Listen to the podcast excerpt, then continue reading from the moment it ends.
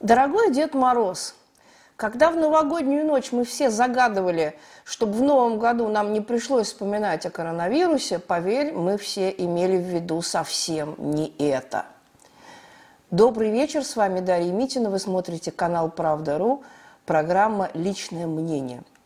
Вот этот замечательный анекдот про Деда Мороза сегодня принято повторять в средствах массовой информации. Мне он действительно кажется очень удачным и смешным. Действительно, э, в прошлом году никто не подозревал, что в 2022 году разразится три, фактически третья мировая, пусть гибридная, пусть прокси, но война. Никто на это не рассчитывал. Если вы помните, всю вторую половину 2021 года в фокусе мирового внимания была совсем не Европа и уж тем более не Украина, а далекий Афганистан, который стал главным ньюсмейкером года. И, в общем-то, мы думали, что с этим главным ньюсмейкером мы войдем и в год 2022. Но, как говорится, человек предполагает, а история располагает. Сейчас об Афганистане уже мало кто вспоминает. Он находится на абсолютной периферии мирового внимания. Если еще полгода назад нам казалось, что история творится именно там, в этой маленькой стране Южной Азии, то сейчас у мира совершенно другие заботы и совершенно другие приоритеты – и все мировое внимание приковано, естественно, к европейскому театру военных действий. Это театр горячих военных действий. Но есть еще много разных фронтов, благодаря которым мы действительно можем сказать, что пока что локальная, региональная, европейская война имеет шанс перерасти в войну мировую. А что же Афганистан? Про него как-то уже никто и не вспоминает – Вспомните, как э, различные эксперты, политологи, востоковеды и просто диванные всезнайки соревновались в прогнозах. Кто лучше спрогнозирует, как будет развиваться событие в этом самом далеком Афганистане, который пусть ненадолго, но стал центром притяжения мирового внимания. Давайте вспомним, что мы с вами прогнозировали перед Новым годом для Афганистана. Ну, в общем-то, э, все оказались правы в том, что э, Афганистан пережил, наверное, самую тяжелую зиму за прошедшие 20 лет, окунулся в самый глубокий, глубочайший экономический кризис, который только можно себе представить. Здесь, наверное, не нужно быть каким-то особым экспертом, востоковедом и человеком семи пядей во лбу, чтобы сделать такой прогноз. Действительно, кризис был глубочайший – вот. Но, к счастью, не оправдались, наверное, самые тяжелые прогнозы, которые э, говорили о миллионных жертвах, о миллионных жертвах голода прежде всего. Вот. Но, тем не менее, можно сказать, что жертвы голода и холода, не будем забывать о том, что Афганистан – это страна резко континентального климата, и люди запросто, без отопления, замерзают в своих собственных хотела сказать домах, но применительно к основной массе афганской нищеты, наверное, э, лучше сказать хибарах, да, хижинах, мазанках. Люди замерзают и умирают от голода, и исчисляются они тысячами и тысячами. Но, конечно, мировому сообществу наплевать и на умерших от голода в Афганистане, и на проданных за копейки буквально детей, непонятно для каких целей – либо для целей сексуальных развлечений э, богатых европейских дяденек, либо для целей э, продажи на органы, да, на черном рынке. Вот. Но, тем не менее, мировое общество как-то очень попритухло. Так же, как оно попритухло и по многим другим вопросам. Например, по вопросам афганского образования для девочек, для женщин, по вопросам получения женщинами высшего образования, по вопросу их доступа на работу – по вопросу политических преследований, по вопросу э, сотен тысяч убийств, бессудных расправ над всеми, кто имеет невосторженный образ мысли в Афганистане. Теперь всем на это глубоко плевать. Ну, собственно говоря, это та часть прогноза, которая у нас оправдалась. Если вы помните, я прогнозировала э, весной или в крайнем случае в начале лета смену правительства, э, талибанского правительства, замену правительства Талибана на другое правительство Талибана с другим э, раскладом сил. Ну, пока что этот мой прогноз не оправдался. Можно, конечно, засчитать себе, э, так сказать, гол, да, засчитать себе поражение, но я этого делать не буду, потому что действительно никто не знал, как изменится расклад мировых сил и как Афганистан, так сказать, из центра мирового внимания переместится на периферию. Теперь, теперь ситуация в Афганистане действительно зависит от э, круто изменившегося мирового расклада гораздо больше, чем она зависела э, в, прошлом году. Да? Можно сказать, что складывалось ощущение, что Афганистан начал творить сам свою собственную историю, по крайней мере, талибанское правительство активно нас в этом убеждало, но, к сожалению, нет, нет и нет. Давайте посмотрим, как афганское общество отреагировало на э, украинский кризис, на войну на Украине – Назовите это спецоперацией, назовите войну, ну давайте назовем своими именами. Конечно, это война, и это не российско-украинская война, это война как минимум России с коллективным Западом. В начале этой войны вот вам, пожалуйста, э, такое среднестатистическое высказывание афганского талиба в его твиттере – я могу с уверенностью сказать, что если силам Исламского Эмирата Афганистан и особенно нашей бригаде мучеников будет приказано захватить город Киев, э, они захватят его через 24 часа. Очень-очень показательное высказывание. Обратите внимание, вот этот самый рядовой талиб грезит и фантазирует не о захвате Москвы, да, как стороны, стороны конфликта, а именно о захвате украинского Киева. То есть интуитивно даже самый темный, даже самый неграмотный талиб, в общем-то, понимает, на чьей стороне сила. Ну, на чьей стороне правда мы здесь не будем обсуждать. Для э, талибов, для их логики это, в общем-то, не очень важно. Талибы обычно прислушиваются к тому, кто сильнее, а не к тому, кто прав. И вот, вот такие вот характерные записи.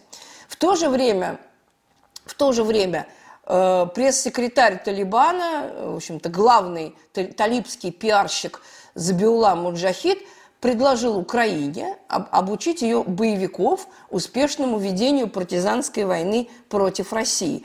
То есть мы видим, да, народ он как бы с одной стороны, а власть, как всегда, с другой. То есть Талибан четко понимает, где можно получить, э, в общем-то, нехилый профит, да, где можно э, очень неплохо заработать путем, так сказать, такого э, нелегального наемничества. Да. Вот, о нелегальных наемниках на театрах украинских военных действий мы слышали очень много, очень много, об этом писали.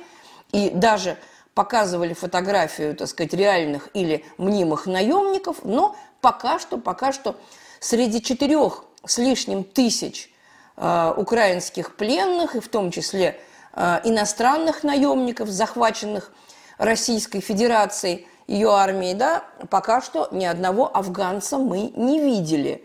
Есть информация, что какие-то отдельно взятые афганцы – сидят в Мариуполе в подвалах, подвалах Азов стали, но пока что это не более чем гипотеза. Вот когда мы увидим хотя бы одного э, пойманного афганца, тогда будем судить. Пока что это не более чем красивая легенда. Но, тем не менее, мы видим, что конфликт интернационализируется с обеих сторон, поэтому я бы не стала исключать появление афганских наемников, ну, как минимум, с украинской стороны – про российскую сторону давайте выскажемся более осторожно. У нас нет наемников. Российская армия не платит за подобного рода услуги. Но от услуг, так сказать, иностранных добровольцев российская армия не отказывается. Поэтому, в общем-то, э, не секрет, что э, в народной милиции ЛНР и ДНР афганцы таки служат. Но это совершенно другие афганцы. Это не талибы, это афганцы, которые сохраняют теплые отношения к советской стране, и к э, ее идеалам, да, и те э, афганцы, которые помогают, помогают э, России и Донбассу, собственно говоря, выстоять в борьбе с фашизмом. Эти афганцы там воюют с 2014 года, среди них есть и погибшие, но те афганцы, которых мы, так сказать, знаем, они по-прежнему живы-здоровы и, так сказать, воюют. Как говорится, пожелаем им успеха. В то же время организация Аль-Каида, да, которая Э, в отличие от многих других террористических организаций, действительно признана террористической, да, и Россией, и Соединенными Штатами. Э, Ее лидер Айман Аз-Завахири опубликовал новое видео, которое называется «Призыв имама к исламской умме». В этом призыве э, лидер Аль-Каиды Айман Аз-Завахири говорит о том, что Америка своими неуклюжими и преступными действиями э, в Афганистане, в общем-то, сделала Украину добычей русских и сделала украинцев добычей русской армии. Вот прямо напрямую так и говорит, что якобы, если бы Соединенные Штаты не развернули вот эту всю вакханалию на афганском театре военных действий, тогда Путин не вторгся бы в Украину, вот напрямую так говорит Айман Аз-Завахири. То есть, в общем-то, таким вот очень сложным, э, э, скажем так, сложно сочиненным способом лидеры Аль-Каиды нам доказывают, в общем-то, очевидные вещи, что первопричиной происходящих сегодня событий в Европе являются Соединенные Штаты Америки. Ну, как говорится, спасибо КЭП, а то без вас мы этого, как говорится, не знали.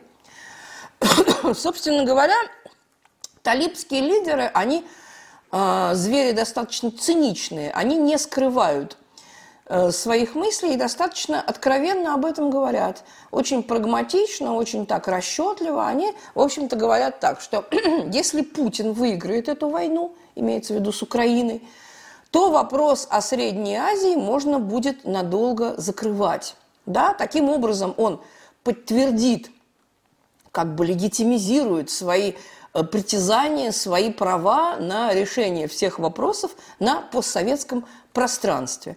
Если Путин эту войну проиграет, то неизбежно будет поставлен вопрос о переделе э, сфер влияния по всей Азии, в том числе и в э, Центральной Средней Азии, да, на которую Талибан, естественно, претендует. Что бы нам там ни рассказывал, какими байками бы нас не кормил Замир Набиевич Кабулов, полномочный представитель президента Российской Федерации в Афганистане о том, что якобы Талибан не претендует ни на какие территории, кроме исконно афганских, конечно, это не так. И вот э, талибские лидеры просто смеются за Замиру Набиевичу в лицо, откровенно рассказывая о своих планах. Ну, собственно говоря, э, можно сказать, что Путин серьезно подвесил талибские планы, несмотря на то, что, в общем-то, в том, что случилось в прошлом году в Афганистане роль России, ну, вежливо так скажем, минимальна. Хотя, если говорить откровенно, роль России там откровенно нулевая. Сколько бы ни пыжился и не надувал щеки Замир Набиевич Кабулов, в общем-то, роль России сводилась к роли, так сказать, технического секретаря при полномочном представителе Государственного департамента Залмая Халилзаде. Давайте не будем об этом запоминать, э, забывать. Кстати, если уж речь пошла о Замире Кабулове, да, чтобы, как говорится, два раза не вставать и закончить эту тему, скажем так, что в марте э, Замир Кабулов совершил э, визит в Кабул, да, в столицу талибанскую. Визит этот носил неофициальный характер. Ну, если так сказать, визит полпреда российского президента и одновременно главы Департамента Министерства иностранных дел можно начать, назвать частным визитом, то считайте, что это был частный визит. Чтобы подчеркнуть, что визит, час, визит-то частный, собственно говоря, дипломатические отношения с Талибаном у нас не установлены, да, соответственно, с Исламским Эмиратом Афганистан у нас нет дипломатических отношений с официальной точки зрения. Поэтому Кабулов так сказать, очень своеобразно э, маркировал э, то, как бы частный, приватный характер своего визита. Он приехал туда в джинсах, в партикулярной рубашке и в партикулярной курточке. чем, собственно говоря, вызвал шквал возмущения не только, собственно говоря, талибанского руководства, но и, в общем-то, талибов. Афганцы, они люди очень требовательные, как говорится, к дресс-коду. Да, то есть, если у, э, афганцев есть какие-то принципы да, у талибов, то, э, в общем-то, это довольно строгий дресс-код. И вот такое появление Э, Кабулова в джинсах и в тапках, конечно, было расценено прежде всего как неуважение. Визит носил чисто протокольный характер, он не имел никакого, собственно говоря, э, практического и прагматического смысла. Ни о чем, в общем-то, э, договориться не удалось. И, собственно говоря, на этом визит был закончен. Хотя, хотя, есть точка зрения и другая. Если мы посмотрим на некоторые косвенные, так сказать, признаки. Ну, например, да, мы знаем, что э, бывший президент Хамид Карзай и, э, соответственно, второе лицо в Афганистане еще в недавнем прошлом Абдулла Абдулла, бывший премьер-министр – вот, это фавориты, так сказать, Замира Набиевича Кабулова, на которых он всегда делал ставку. Ставки эти оказались битыми, они не сыграли, но, тем не менее, на поведение Кабулова это не сказалось. Так вот, эти два замечательных господина, они в последнее время находились под домашним арестом. Вот, Замир Набиевич Кабулов очень любит надувать щеки и рассказывать э, о том, что, собственно говоря, своим домашним арестом они обязаны ему – вот, мол, если бы не Замир Набиевич Кабулов, то сидеть бы им в Зиндане, да, за решеткой. Вот. Но, тем не менее, э, в общем-то, в отношении их было, э, была осуществлена такая достаточно мягкая мера, это домашний арест. Так вот, один из этих фигурантов, доктор Абдулла Абдулла, недавно был выпущен талибами из-под домашнего ареста и улетел в Индию. Ну, есть такая поговорка «пост-хок non est propter hoc», то есть после чего-то, это не значит вследствие чего-то, но Замир Набиевич, конечно, приписал эту маленькую дипломатическую победу себе, что якобы вот после его визита и после его, так сказать, переговоров с талибанским руководством, вот Абдулло Абдулло так сказать, выпустили в Индию. Ну, что значит выпустили в Индию? Это значит, что с него взяли, по крайней мере, подписку, что он никак не будет претендовать на участие в афганской политике. Да, вполне возможно, что, в общем-то, это совсем не тот итог, о котором, так сказать, Абдулла Абдулла э, мечтал. Но, тем не менее, э, политика – это искусство возможного. И пока что ситуация разворачивается вот таким образом. Ну, на самом деле, э, как бы э, главная новость, которая не случилась, да, и это тоже один из несбывшихся прогнозов многих аналитиков, это то, что против России, ну, как говорится, против Путина, да, против России не был открыт второй фронт, на чем настаивали Соединенные Штаты и Великобритания. Они напрямую уламывали талибское руководство открыть против Путина второй фронт, как говорится, в мягком подбрюшье России, да, то есть Центральной Азии. Совершенно очевидно, что если бы боевики из Афганистана, неважно, Талибан ли это, э, ИГИЛ ли это, или кто-то переодетый в ИГИЛ, да, или какой-нибудь там, э, какой-нибудь там батальон Ансарулах, да, под руководством э, головореза Шарипова, неважно. То есть всеми этими подразделениями Талибан так или иначе напрямую или опосредованно управляет. Вот если бы какие-то вот эти военные подразделения э, напали бы на одну из среднеазиатских стран, особенно на Таджикистан, да, с которыми мы связаны всяческими обязательствами по линии ОДКБ, то Россия бы, естественно, была вынуждена снять часть э, личного состава с европейских фронтов и перебросить на э, фронт южный. Да, э, ну, скажем так, есть даже источники, ну вот, например, Moscow Times, да, источник весьма мутный, весьма сомнительный, но тем не менее это письменный источник, это средство массовой информации, которое как минимум э, в России не запрещено. Так вот, Moscow Times пишет, что не менее тысячи военнослужащих из 201-й российской бригады в Таджикистане, а всего, я напоминаю, 7 тысяч – вот это российское военное подразделение, 201-я российская база, э, которая создавалась для защиты региона от угроз исламистов, были переброшены в Украину. Ну, так или это не так, мы не знаем, мы не можем, так сказать, здесь в данном случае свидетельствовать. То есть вроде бы логика события, она, в общем-то, к такому выводу подталкивает, но никаких эмпирических свидетельств того, что такая переброска была осуществлена, кроме отдельных статей да, в масс-медиа, мы не имеем. По крайней мере, э, очевидно одно, что э, угроза, она совершенно реальная, да, что Талибан отнюдь не такое стерильное внутриафганское движение, как об этом нам говорили – и, в общем-то, э, прошедшие месяцы, они, собственно говоря, нас в этом убеждают. Недавно талибские э, власти афганской, правительства, а, афганской провинции Фарьяб, это пограничная провинция на границе с Туркменистаном, обвинили Туркменистан в захвате 30 километров афганской территории. Да? И таким образом намекнули, что это казус Белли. Да?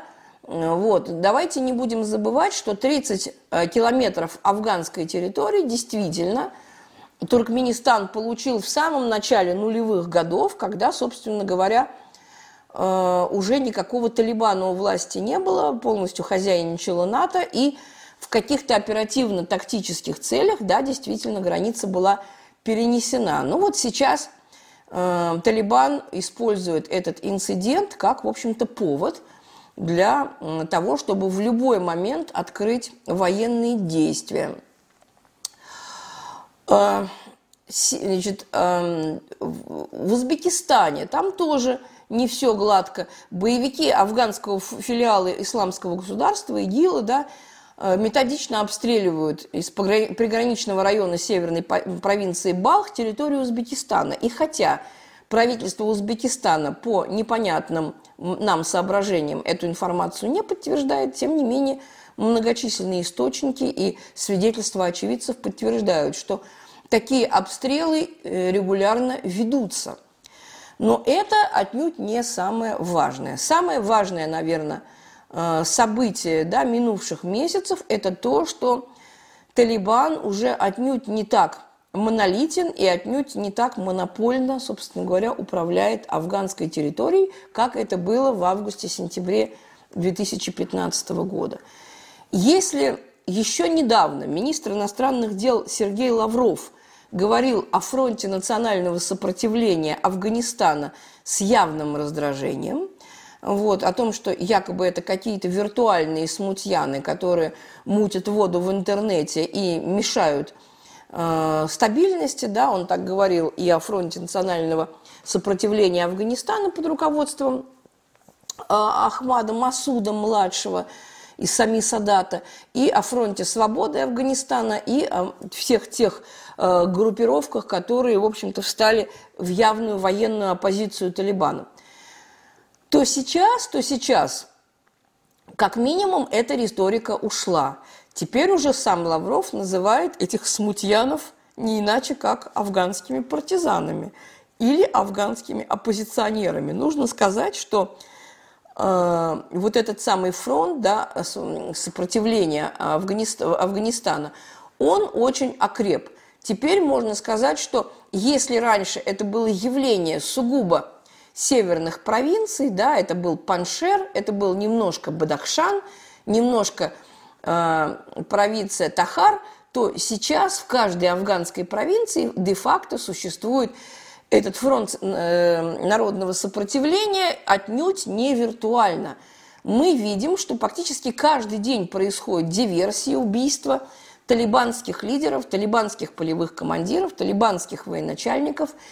И недавно этот самый фронт национального сопротивления Афганистана начал совершать свои диверсии даже в столице страны Кабуле. То есть фактически, да, фактически это теперь организация, которая, в общем-то, прошла боевое крещение, получает явно откуда-то поддержку, ну, собственно говоря, откуда она получает поддержку, догадаться несложно, если э, так хорошо порассуждать, да.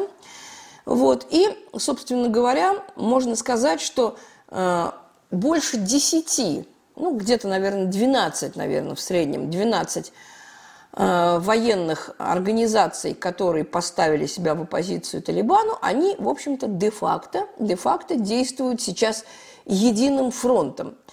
Как минимум, при том, что основной театр военных действий – это провинции э, Паншир и э, уезд Андараб провинции Баглан, так и называется, собственно говоря, Андарабский, Андарабский, простите, Андарабский фронт сопротивления, то сейчас, сейчас военное командование Фронта национального сопротивления Паншира и Бадахшана, они объединились. То есть фактически это единое командование. Собственно говоря, мы видим, как у нас на глазах просто э, рождается и укрепляется э, параллельная э, сила, да, параллельная сила, которая, в общем-то, при благоприятных для нее обстоятельствах вполне может, так сказать, Талибану, ну, если не Э, так сказать, сменить, да, талибанское правительство, то, по крайней мере, очень-очень сильно испортить жизнь, и в перспективе, в перспективе такой фронт сопротивления может иметь э, и военный успех. В то же время в стане самих талибов единства никакого нет. В общем-то, его и раньше не было, но сейчас мы видим, что э, грызня и вот эта междоусобица, она углубляется. Если раньше можно сказать, что на власть претендовал э, клан э, Хакани, который, собственно говоря, является филиалом пакистанской э, спецслужбы ICI, да, пакистанской разведки, то сейчас как минимум три группировки мы видим в высшем талибанском руководстве. И э, клан Хакани, да, вот министр внутренних дел Афганистана Сирожудин Хакани, который считается самым отмороженным, так сказать, из боевиков Талибана, да, он там не самый, как говорится, не самый ярый и не самый консервативный. Есть прослойка ультраконсерваторов, ну, собственно говоря, влиятельнейшая прослойка, потому что к ней относится, собственно говоря, глава Эмирата Афганистан, Маулави Хайбатулла Хунзада, да, вот, э, значит, глава правительства Мула Мухаммад Хасан Ахунд и министр юстиции – Абдул-Хаким Хакани. То есть мы видим, что даже клан Хакани здесь не очень монолитен. Это ультраконсерваторы, собственно говоря, которые сейчас берут верх. И мы это сейчас легко увидим по целому ряду прямых и косвенных признаков. Есть, так сказать, группа э, просто консерваторов, да, но это, в общем-то, основная ветвь сети Хакани, и есть так называемые реформаторы, которые, в общем-то, Сейчас их э, акции серьезно падают. Сюда относится и Мула Якуб, сюда относятся, собственно говоря, и Шерабас Станакзай, и, в общем-то, все те люди, которые ковали талибскую победу на, э, не на фронтах, конечно, а именно за столами переговоров с различными международными акторами. То есть авторы дипломатической победы талибов сейчас – в общем-то, дискриминируются внутри правительства и потихоньку-потихоньку э, вытесняются. Да? Значит, ну, на самом деле, этих людей действительно с трудом можно назвать консерваторами. Э, ну, упомянутый мной, например, Шарабас Станакзай, он имеет доченьку, да, Ширин Станакзай, которую недавно в Дубае задержала полиция за участие в сеансе группового секса – да, вот такие вот э, талибанские, понимаешь ли, консерваторы.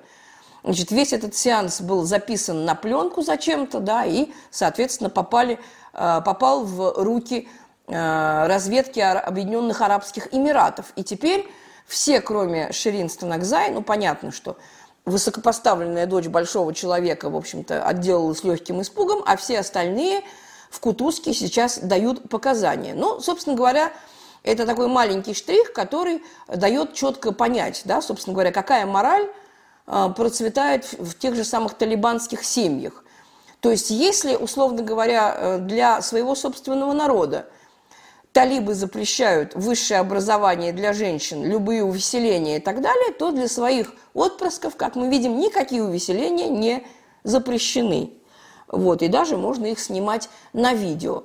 Ну, скажем так, например, э, э, спикер Талибана, да, Хусейн, Хусейн Шахин, да, который является фактически, можно сказать, пресс-секретарем талибанского блока, вот у него есть дочь, которая учится тоже в Объединенных Арабских Эмиратах и, например, является там голкипером футбольной команды. Да? Вот вы представляете себе, чтобы в самом Афганистане талибы разрешили женщинам играть в футбол. Да? Ну вот я тоже не представляю.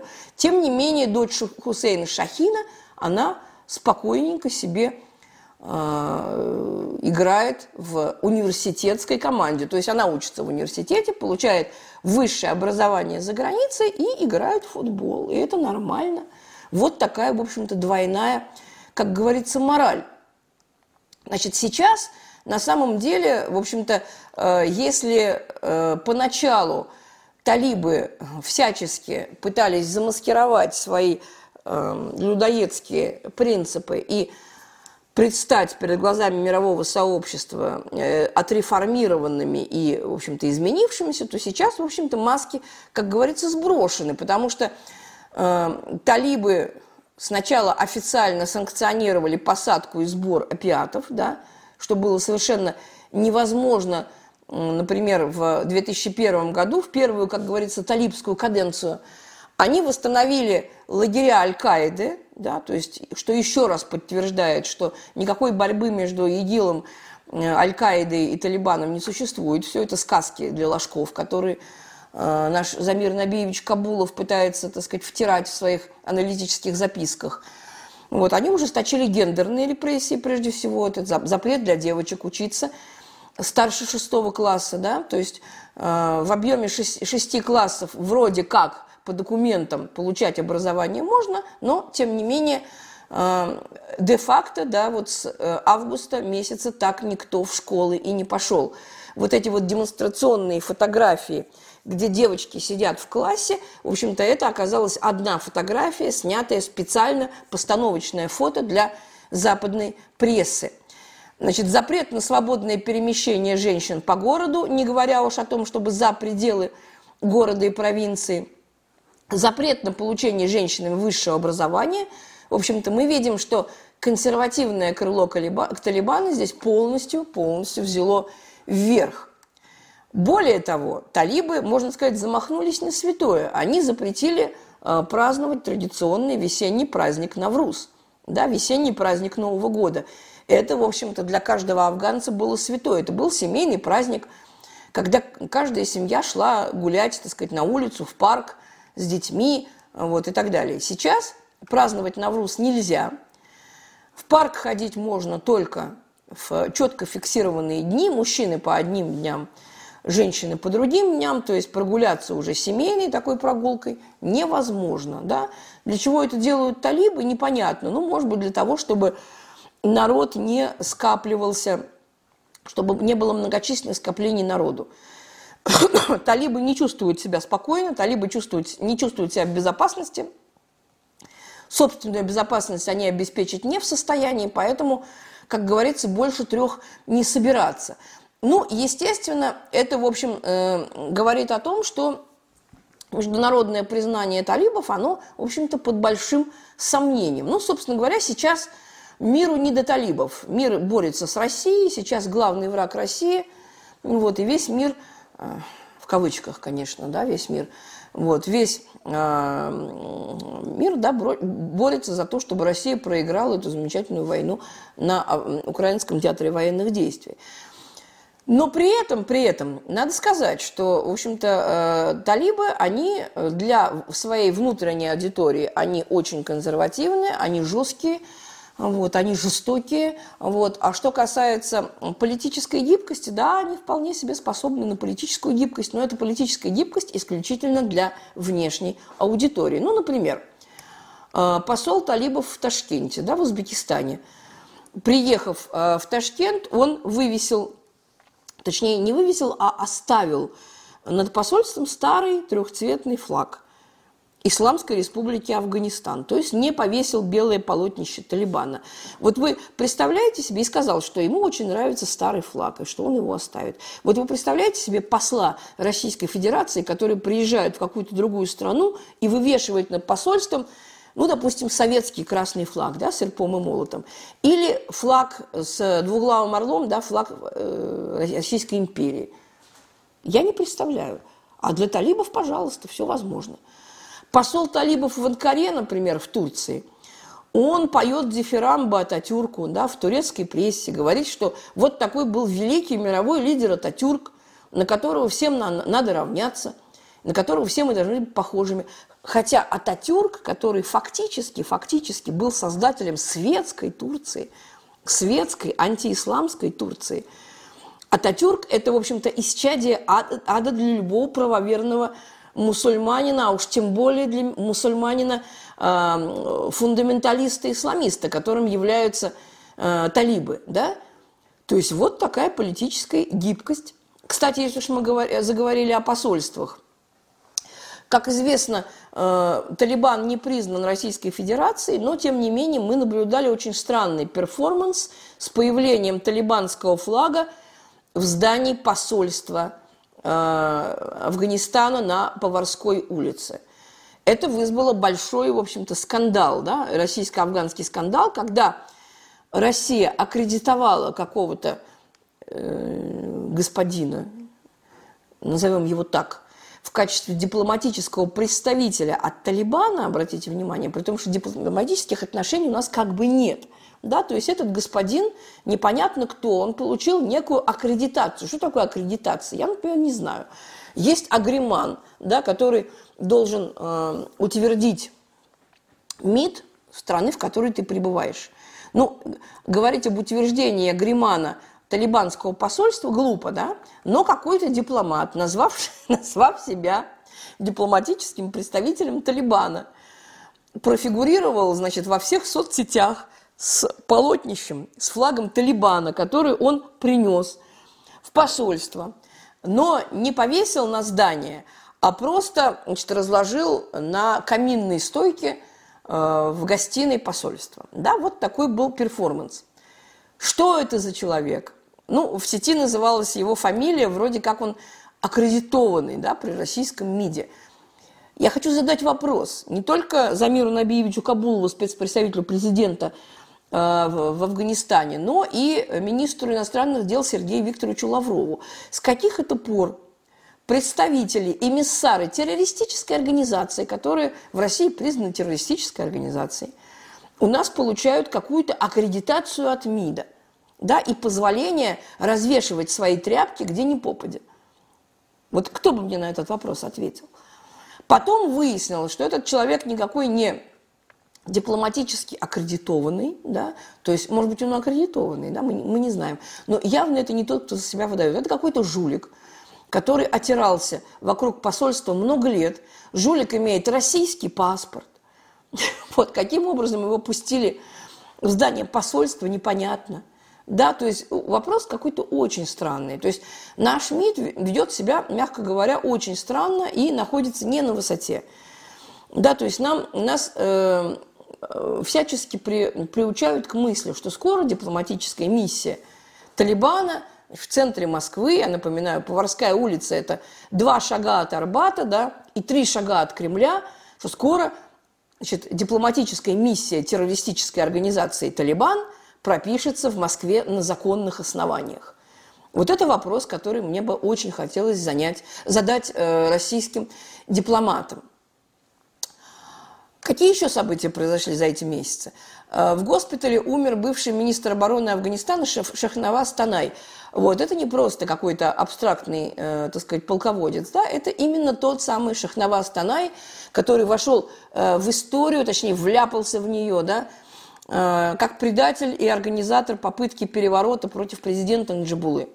Да, после провала заговора Шахнаваз Танай сбежал в Пакистан – где принял пакистанское гражданство и примкнул к исламской партии Гульбедина Хикматиара. Вот он, наконец-то, как говорится, двинул кони, скажем так. Ну, сдох. Да? Для нас он э, сдох гораздо раньше, да? не физически, а морально. Э, этнические чистки на севере Афганистана. Еще одна э, тема, которая, в общем-то, о которой мы начинали говорить с вами еще до Нового года и, к сожалению, вынуждены говорить сейчас – они приняли угрожающие масштабы. Если э, в начале зимы можно было говорить о десятках, о сотнях случаев, то теперь счет пошел на тысячи. И мы видим э, множество видеосвидетельств этнических чисток. В основном они касаются таджикского населения, хазарейского населения и немного меньше узбекского населения, да.